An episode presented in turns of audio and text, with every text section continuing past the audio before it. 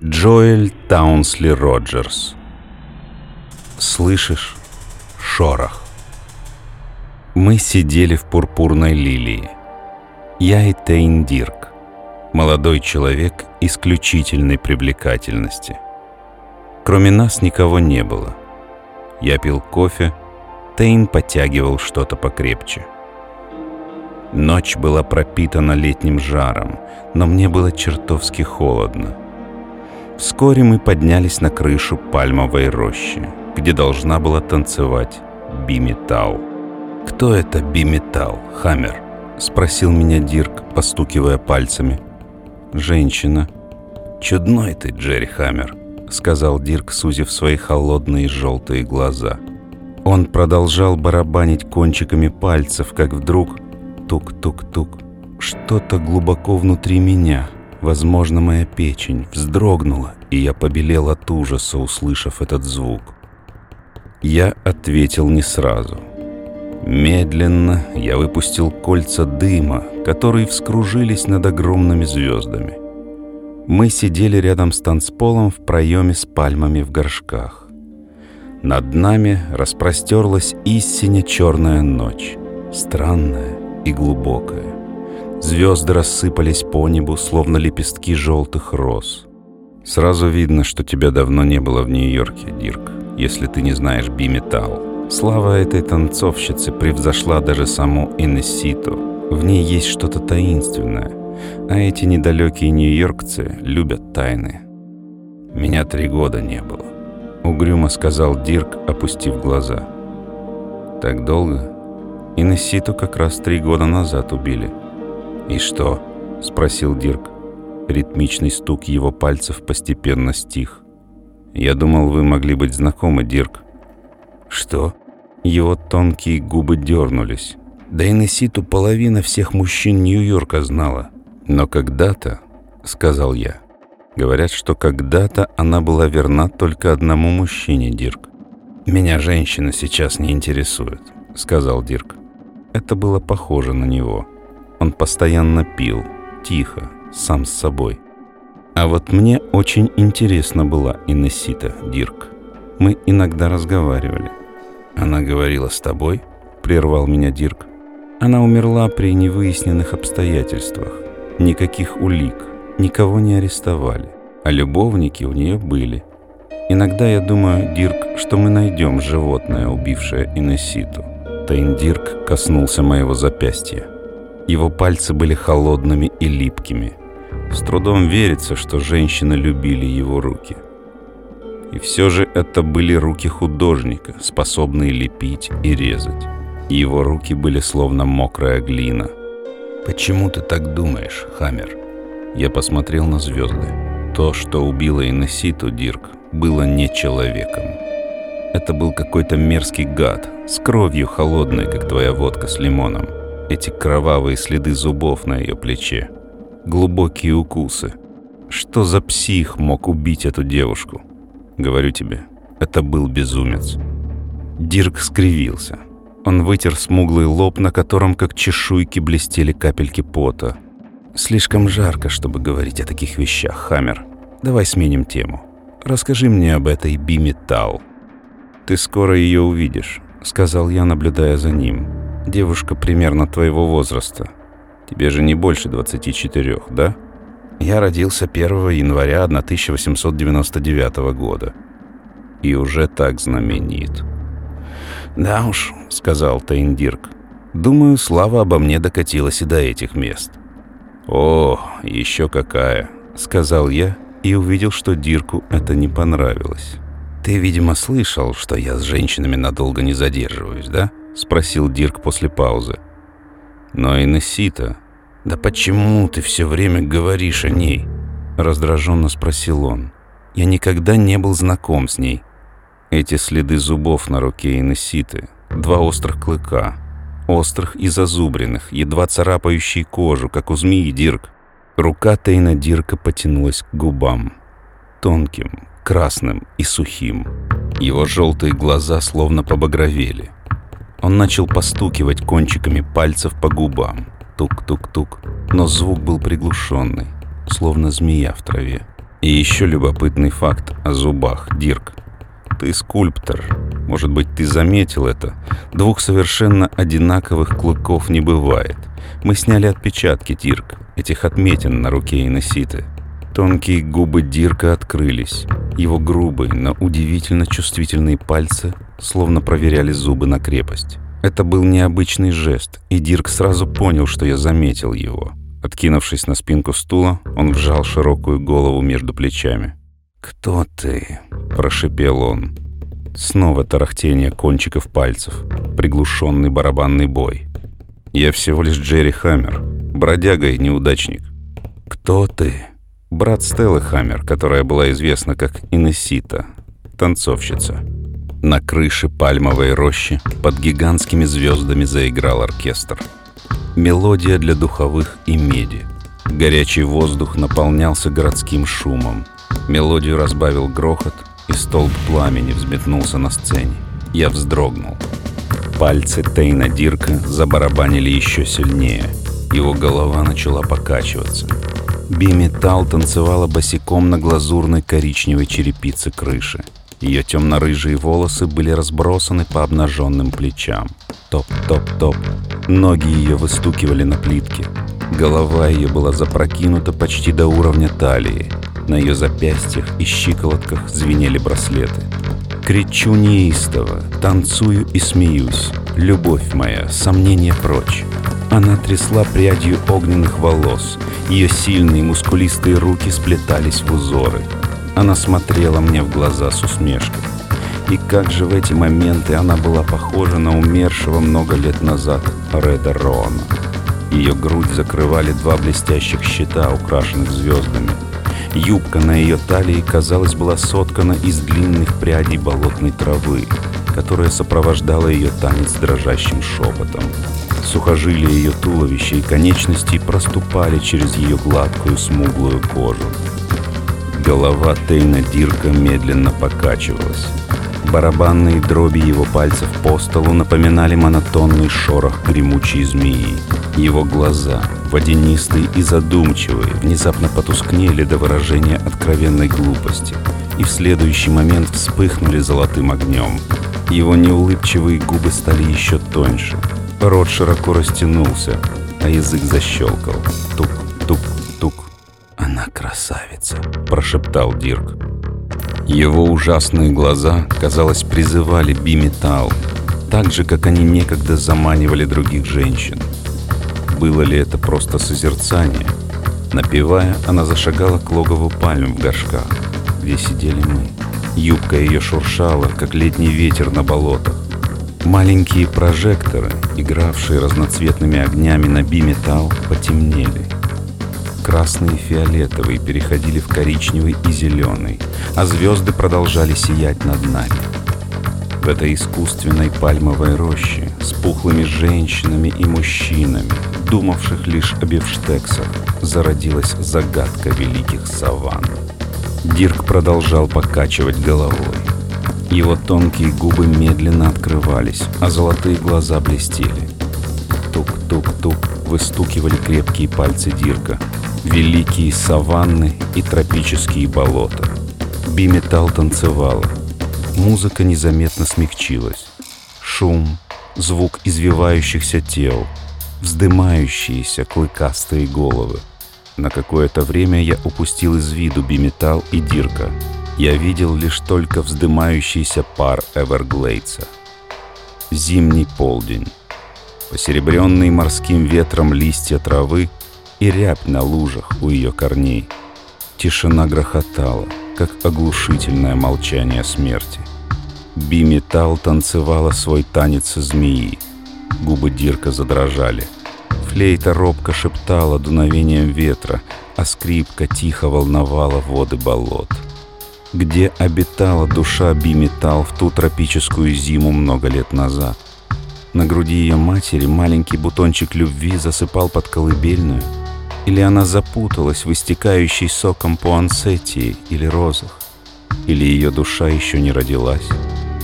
Я закрываю глаза. Видение не уходит. Флорида, болото, зимний полдень, Первый день января 1899 года. Где была прекрасная биметалл в тот душный день, когда мы видели извивающуюся спиралью клыкастую тварь, и смерть поразила нас там, у Акичоби? Твои глаза, биметалл, это смеющиеся глаза Реда Роона. Начался змеиный танец. Пронзительно взвизгнула флейта Пиккола. Бессмертная жизнь в твоих блестящих губах, биметалл. В твоей груди обещание вечного плодородия. Страсть и сила земли. Жизнь бессмертна. Твои смеющиеся глаза никогда не потускнеют. Но я же видел, как умер Ред Роон. Под мерцающим светом биметалл прыгала и кружилась, а ступни ее едва касались пола. Ее глаза сверкнули на меня. Она не видела Тейна Дирка. Топ-топ-топ. Под звон браслетов ее босые ноги стучали по плитке, напрягая мышцы икр. Я не мог отвести глаз от Дирка. Его широкая коричнево-золотистая голова постоянно покачивалась. Его тонкие губы шевелились, слегка обнажив зубы. Его глаза то тускнели, то вспыхивали яростным пламенем. Тук-тук-тук. Шорох его пальцев не утихал. Эта качающаяся голова была наполнена мудростью змеи, которая слышит ветер, колышется на ветру вместе с болотной травой, наматывает свои золотые кольца, изгибает шею к солнцу. Слышишь шорох гремучей змеи? Красное солнце — Двое мужчин бредут через болото. О бесконечной боли сурово трепещет Альт. В утробе борется жизнь. Кто или что умрет, чтобы родилась эта новая жизнь? Крик агонии и тихая песня старухи. Все люди, сидевшие в пальмовой роще, притихли, наблюдая за биметалл. Толстые руки обмахивали напудренные груди – а шелковые носовые платки протирали бычьи шеи и потные подмышки. Воздух был еще теплый. Вдали раздался раскат грома, и звезды все еще плыли над нами. Музыка разносилась по округе. Под ровный барабанный ритм биметалл кричала от радости, а руки ее извивались над головой. Бледные глаза Дирка — погруженные в таинство, вспыхнули огнем, яростью и ненавистью к бессмертию. Его сухие губы открылись, и я увидел эти зубы. Сквозь высокую по грудь траву шагают двое мужчин. Их сапоги утопают в грязи. Нежно играет виолончель. Что-то притаилось на болотах. Что-то с золотыми глазами и покачивающейся головой. Слушайте, шорох, Берегитесь, смерть поджидает вас. Биметалл кружилась рядом с Дирком, не замечая его. Она засмеялась и замахала в мою сторону. Глаза Дирка сверкали безумием, губы были крепко сжаты. Биметалл была почти над ним. Его пальцы барабанили, а музыка играла все громче. «Слушайте, шорох!» Двое мужчин бороздят остриженную траву. Свернувшаяся спиралью тварь ждет. Ненависть в ее глазах. Они все ближе и ближе. Бьют барабаны. В лавине звуков разбились скрипка и альт. Спотыкается барабан. Опущенная голова Дирка вскинулась вместе с его плечами. Его губы открылись и приподнялись. Его ядовитый взгляд был полон решимости. Сильные и молодые, пережившие кубинские войны, мы с Редом Роуном отправились на север через Эверглейдс во Флориде. Через безлюдные болота. Словно это был первый день Земли, а все древние рептилии еще не вымерли и ползали под ногами. Через душную растительность, которая гнила под вечным солнцем.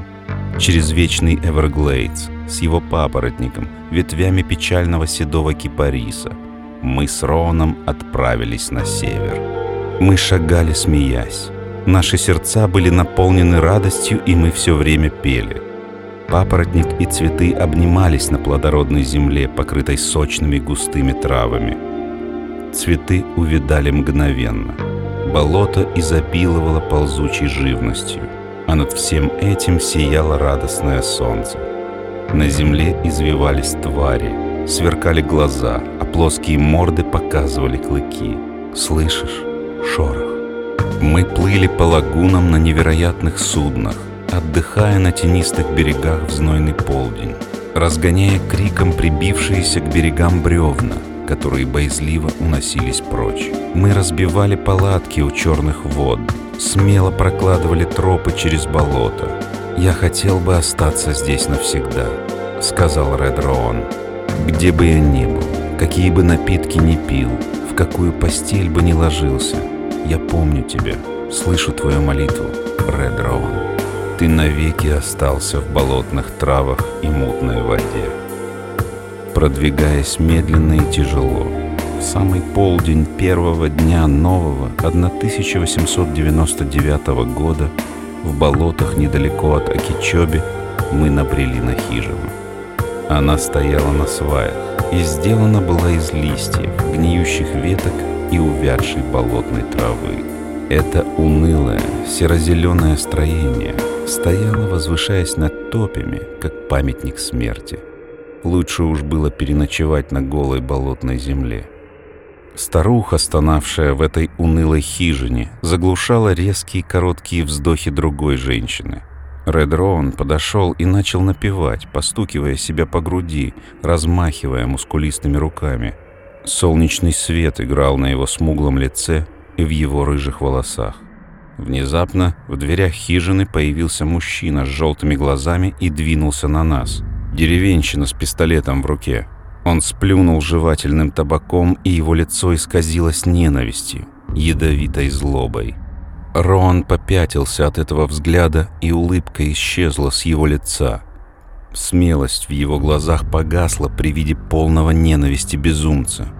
На нас смотрели желтые глаза, глаза гремучей змеи. Старая индианка, которая уныло завывала в хижине, спряталась за сумасшедшего верзилу в дверном проеме и, выглянув из-за его спины, с криком протянула тощую руку в сторону Реда Роана. «Он должен умереть!» — закричала она. «Мы хотим его душу!» Другая женщина стонала в родовых муках в углу хижины. Новая жизнь из ее чрева требовала смерти другой. Я схватил Реда Роуна за руку. «Бежим отсюда», — сказал я. «Подальше от этих безумных ведьм». Мы побежали, что есть сил. И эта серо-зеленая лачуга в мгновение ока скрылась среди кипарисов. Но мы все еще слышали пение старой ведьмы. Все это было как во сне — за своими спинами мы слышали какие-то звуки. И это было не просто болотное месиво. За нами по пятам что-то ползло. Мы с Роаном шагали в ногу, весело напевая. Вдруг я заметил малиновый полевой цветок с коротким стеблем и желтой сердцевиной, красовавшийся у меня под ногами. Кто бы ни решился сорвать такой, шуршание, похожее на рассыпавшийся горох, дробь, похожая на барабанный бой кончиков человеческих пальцев. Слышишь? Шорох. Голова с широко открытой пастью проскользнула под моей рукой. Тяжелая, как большой камень, голова змеи ударилась о мою лодыжку. Зияющая глотка. Белые крючковатые клыки смертоносной гремучей змеи. Из малинового цветка вырос этот коричнево-золотой хищник. Желтые глаза, тонкие губы — как же близок я был к смерти. Слава богу, на мне эти тяжелые ботинки, Джерри. Сверкая глазами, змея извивалась, готовясь нанести новый удар. Ее острый хвост, задранный вверх, непрерывно шелестел иссушенным смехом. Ее золотистое волнистое тело было толщиной с мою руку.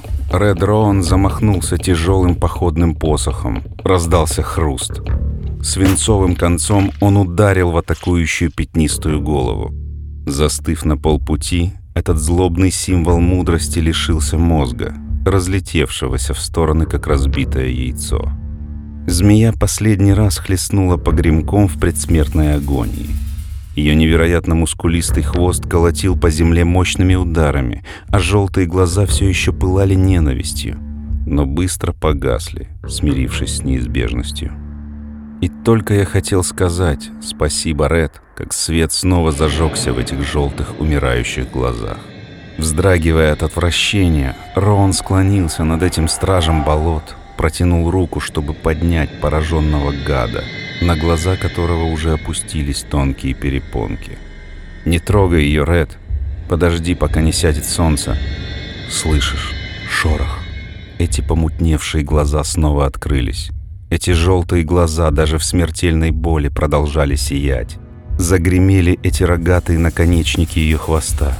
Разбитая, бесчувственная голова раскрыла пасть, и острые зубы вонзились чуть выше запястья Реда Роона. Я вижу его.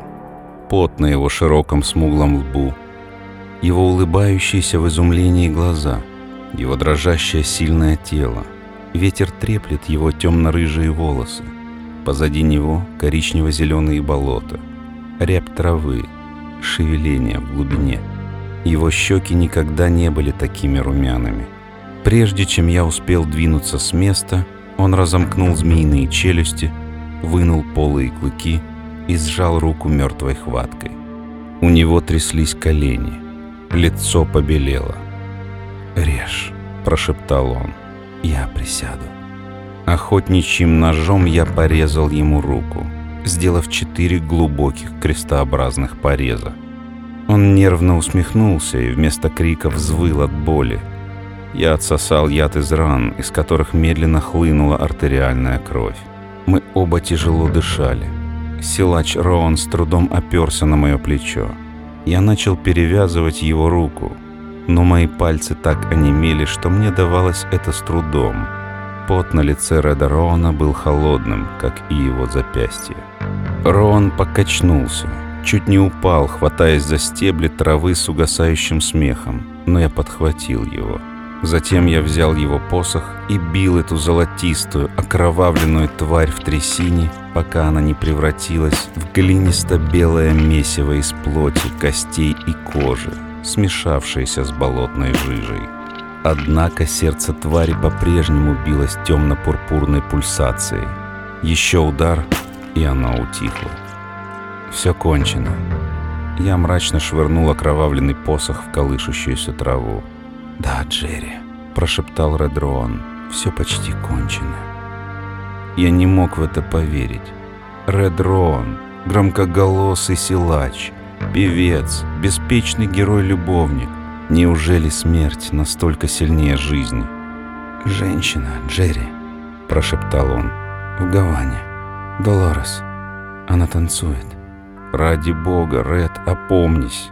Танцует в... Ред, Ред, Рон, старина, я здесь. В той стороне, откуда мы пришли, раздался едва слышный крик. Кто так оплакивал уходящую душу, пел гимн мертвым. Был ли это просто ветер над стоячей травой? Слабый, одинокий. Снова послышался этот вопль плач новорожденной жизни. В той хижине дитя обрело душу. «Долорес», — прошептал Роан. Под этим медным небом он прошептал имя любви. За сотни миль от этих болот, сотни миль через моря, слышала ли танцовщица Долорес его зов? Долорес. Надеюсь, слышала, потому что он был хоть и диким, но очень хорошим парнем. Сквозь душившие меня слезы я пел Реду Роуну. Глаза его были закрыты, но он слышал меня. Я пел ему старые походные песни и марши. Потом он шепотом попросил колыбельную и, наконец, застольную песню. Перед нами танцевала Би-Металл, дочь Реда Роуна и танцовщица Долорес — она засмеялась и взмахнула темно-рыжими волосами. Ее широкие ноздри вдыхали горячий ночной ветер. Кричу неистово, танцую и смеюсь. Любовь моя, сомнения прочь. Уйду однажды я и не вернусь. Мой смех уносит ветер, ведь я утро, дочь. Топ, топ, топ, ее тело затряслось. Она посмотрела на меня. Голова Тейна Дирка поднималась. Его тонкие, сухие, красные губы широко раскрылись. Его золотые глаза горели безграничной ненавистью. Тук, тук, тук. Стук его пальцев усиливался. «Совсем скоро, Джерри», — прошептала Биметал, не останавливаясь в танце. Она опустила прекрасные глаза и вскрикнула, увидев Дирка. Музыка стихла. Она ударила его рукой, не осознавая опасности. Безумец. Он сошел с ума. Челюсть Дирка широко раскрылась, и он укусил ее руку выше запястья. Прежде чем на нас обрушился поток ошарашенных людей, я ударил его в ядовитую морду. Я бил его снова и снова. Кровь потекла из его проклятых губ. Какое безумие охватило его, я не знаю. Скорее всего, это была память, вернувшаяся из мира мертвых, яд гремучей змеи, бессмертная ненависть. Но кто же знает правду? Странная вещь — память. Одно я знал точно. Безумный скульптор, родившийся в той хижине в жарких саваннах, получил душу умирающей гремучей змеи. Чьи-то руки оттащили меня от него. Я кричал и вырывался — Тейн дрожал от побоев, а его нервные пальцы слабо стучали по столу, выбивая ужасный ритм. Появились полицейские. «Смотрите!» — крикнул я им. «Видите эти следы зубов на запястье биметалл? Два глубоких клыка. Вот человек, убивший танцовщицу Инеситу».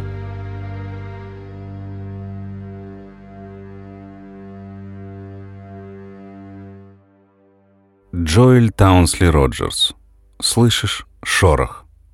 Эта фантастическая история с необычным поворотом в финале была опубликована в первом номере журнала Weird Tales в марте 1923 года.